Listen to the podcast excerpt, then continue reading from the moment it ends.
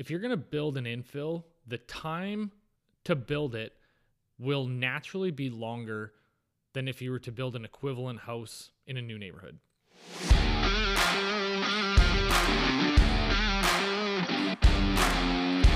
Welcome back to the Spruce Home Show, your local podcast that talks all things custom home building, things to be aware of, things to expect, and things to take note of.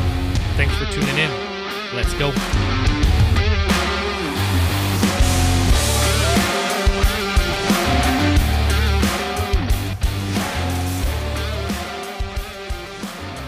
Right.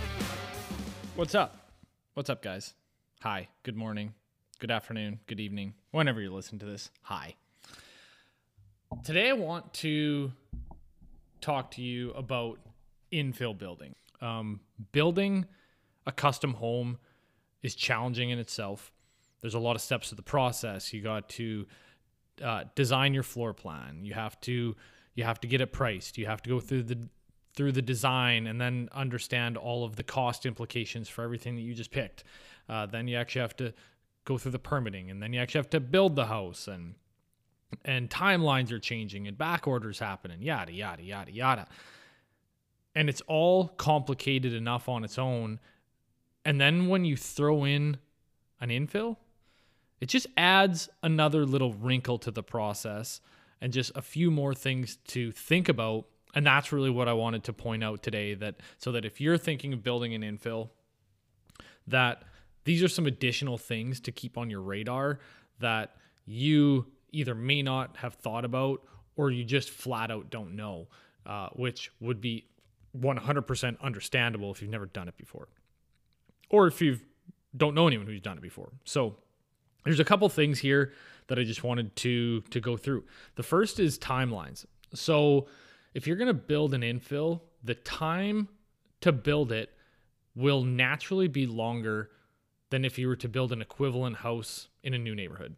And there's a couple reasons for that. The first is that there's physically a house sitting there right now that you have to remove, which means that you need to get a permit to remove it.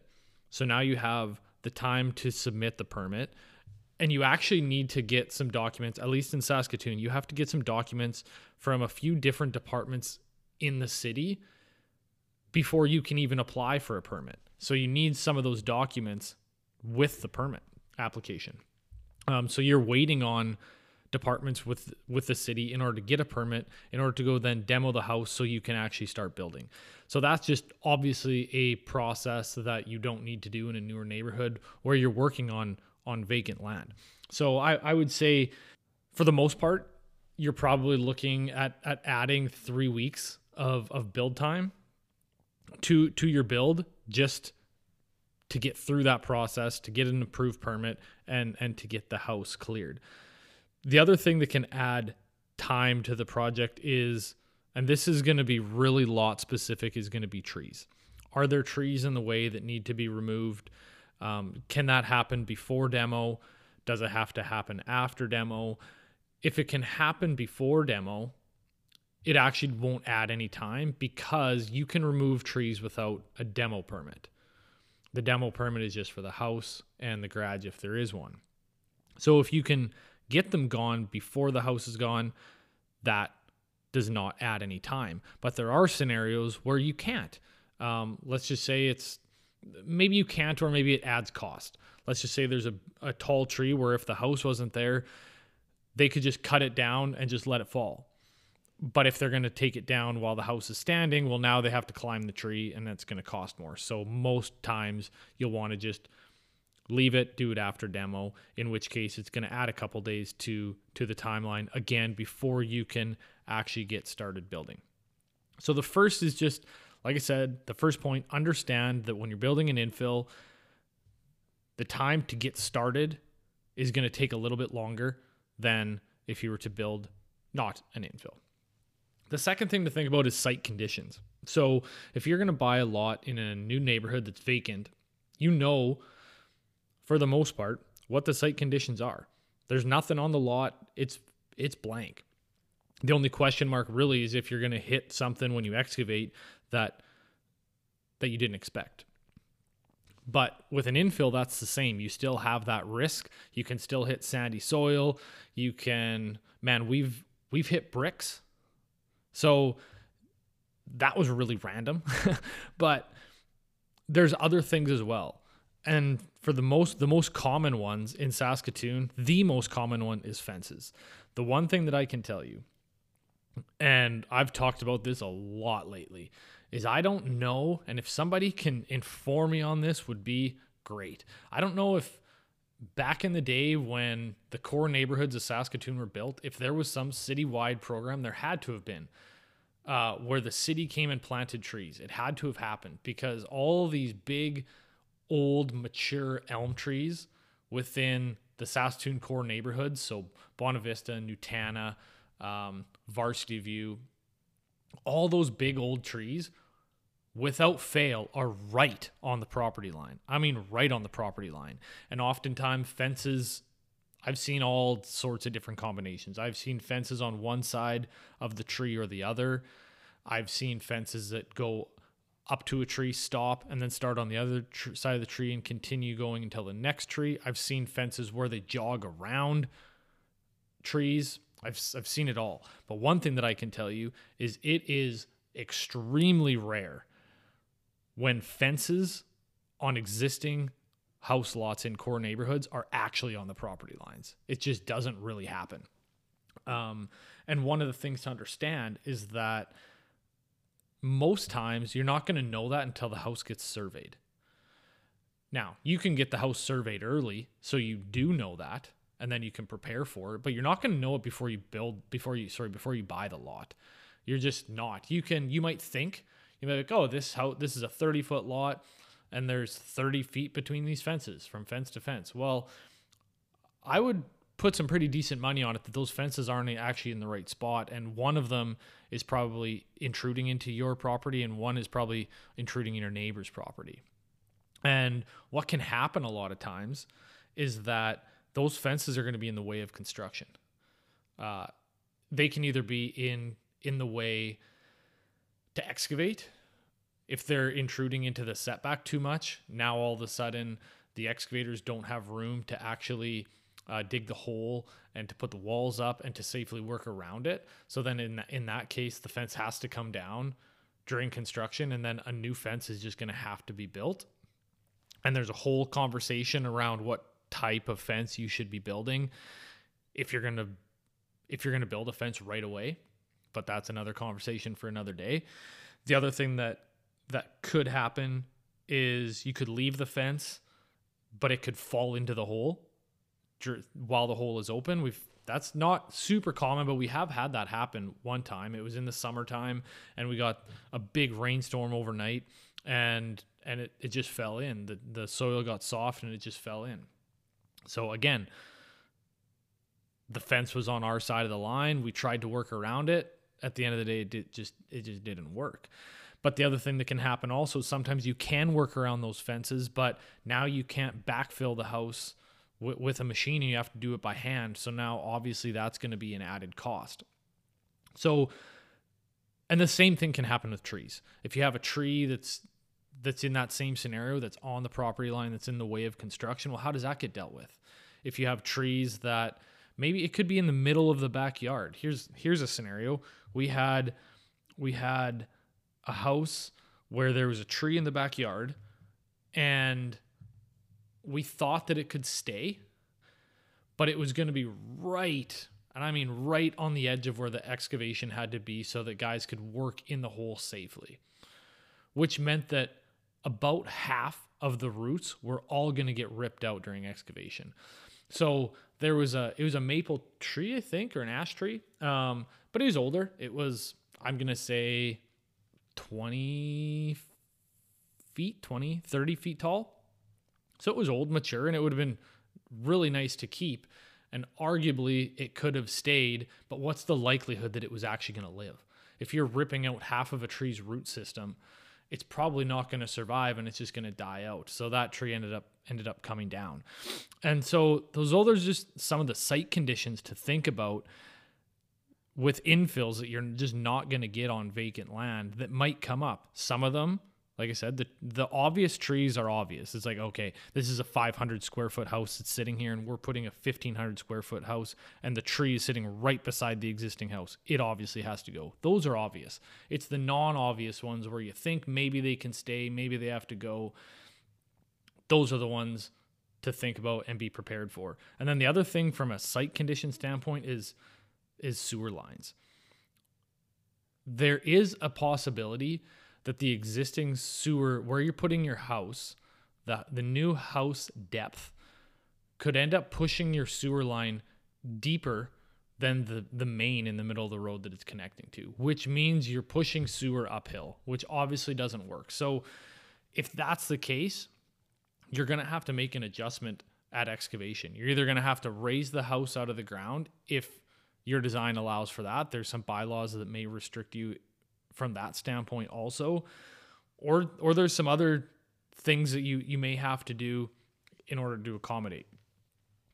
That's a site condition that could add costs strictly because it's an infill. At the end of the day, those sewer line mains were set at a height that was that accommodated housing that was built in the past where they were shallower they were shallower basements maybe they're seven eight feet instead of today nine feet or deeper. So just remember the sewer lines and the infrastructure that was built 100 years ago was built to accommodate those houses and we're building differently now than we were back then. So those site conditions can absolutely affect an infill build. The next thing is that if you're building an infill, you already know that you want you're going to want to maximize space within the house. You're likely working on smaller lots. You likely don't have things like attached garages most of the time. Um, so you're going to want to maximize the amount of space inside your house. And there's a few different ways you can do this, but the the biggest thing that I would say is that when you're designing your floor plan, make sure to reduce or eliminate all of the dead space that you possibly can. One of the common areas that I see is um, is at the bottom of stairs. Depending on how you orientate your stairs, I've seen I've seen a few times where there's just a pretty large chunk of square footage at the bottom of the stairs that is just no man's land. And it's not functional floor space. It's not fl- functional storage space. Um, it doesn't add any living space at all. It's just what I call dead space, and you're you're wasting that valuable area and compromising other other areas because of it. Your your now your kitchen became smaller, your living room became smaller. Maybe you had to move your laundry room to the basement because of it. So eliminating that dead space can really help you maximize your bang for your buck with an infill. And then there's there's other things like take advantage of cantilevers. Uh, bump out your fireplace so that it's not intruding into your your house. It doesn't really change the square footage, but it sure changes the feel once everything gets moved in and furniture and you have people in the house. So think about those kind of things and how you can be creative around that. And then even things like your cabinets. Take your cabinets, please take your cabinets all the way to, the ceiling. That's one thing, it's just, I don't fully understand it, to be honest. Sometimes it's a design feature, so okay, I understand it. But when you're specifically talking about infills and you're already shy on space, adding another 12 inch cabinet that takes those cabinets all the way to the ceiling, where you get that extra foot of storage it's so worth it. It makes complete sense, especially in your kitchens. Um, but but same thing, do it in your mudrooms. Um, if you're going to do built-ins, do it on your built-ins. Utilize that space so that you don't. No different than you don't want to waste dead floor space. You don't want to waste dead ceiling wall space either. So maximize all the space that you can within the home so that it feels more functional, so that there's not as much clutter, and and that it's a better place to really live.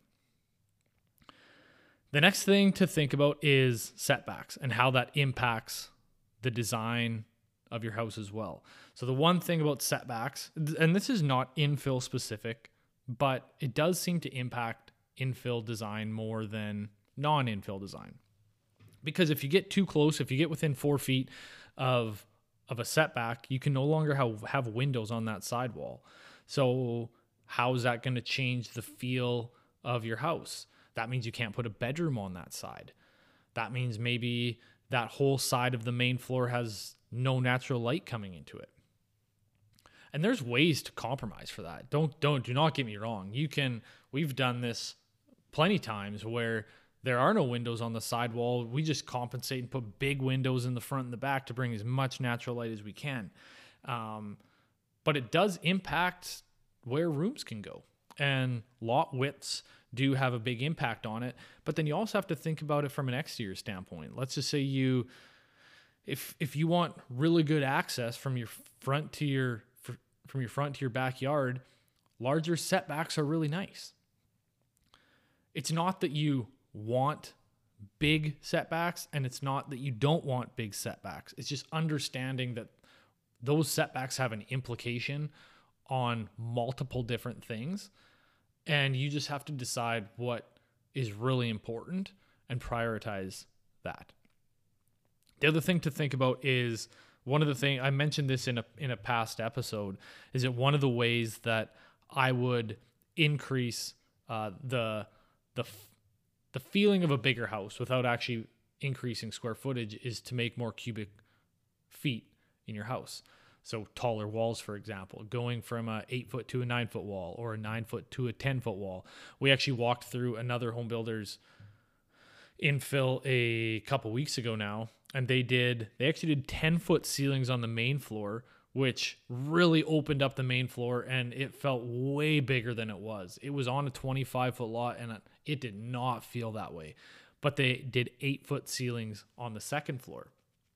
One of the things I don't know for sure whether that was budgetary or whether it was actually bylaw driven, but the bylaws in Saskatoon actually restrict the amount of, of they call it massing, the size of the sidewalls because they don't want you driving down this neighborhood and you just see these big blank sidewalls with just siding above all the other houses. So they they limit that.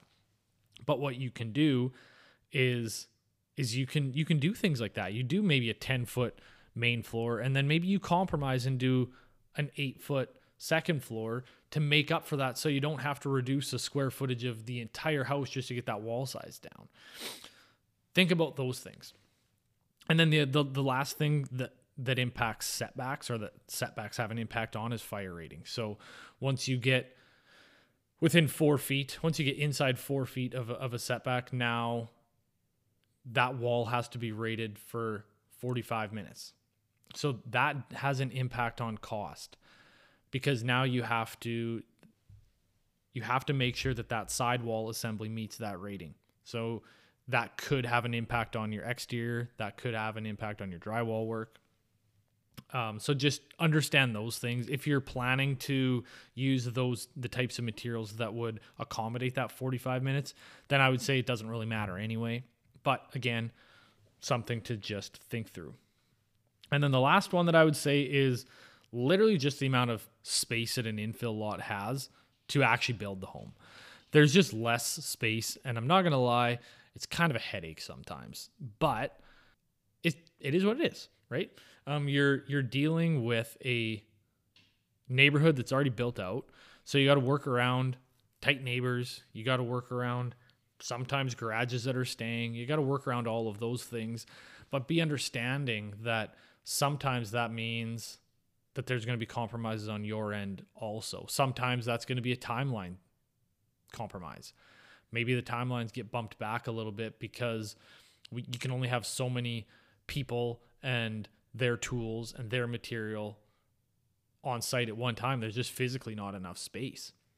Um, another compromise that happens all the time is that garages don't get built until probably after you move in, or at least, or at least later in the process, so it's not completed when you move in. And the reason for that is because that space is so valuable that if you, that garage gets built, there's a high risk that that something's going to get damaged, the slab's going to cave in because that that space is needed either to stage material for access. Sometimes you need access to the house for material to be delivered.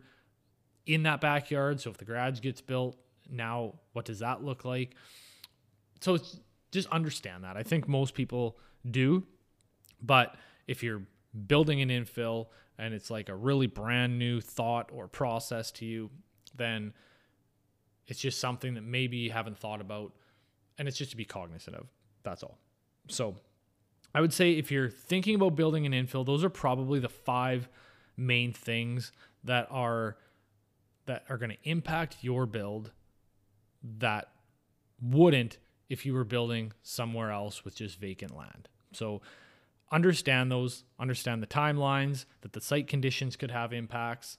Uh, really focus on maximizing the space of your home through design and through the floor plan. And just understand that while you're doing that, the setbacks are going to have an impact. And then while construction is on, just the physical amount of space could have a couple impacts as well. Again, none of these things are the end of the world. None of these things are um, like deal breakers. It's just, again, the whole idea of this podcast for us is to get more information into your hands so that once you do start the process, once you do start building, once you do start planning, these types of things don't come as shocks and the experience just becomes so much smoother for you. So that's all I got for you today. Hope you guys have a great week. Um, tune in hopefully next week. That'll be the plan to do to do another episode, and we will see you then. Appreciate it, guys. Take care.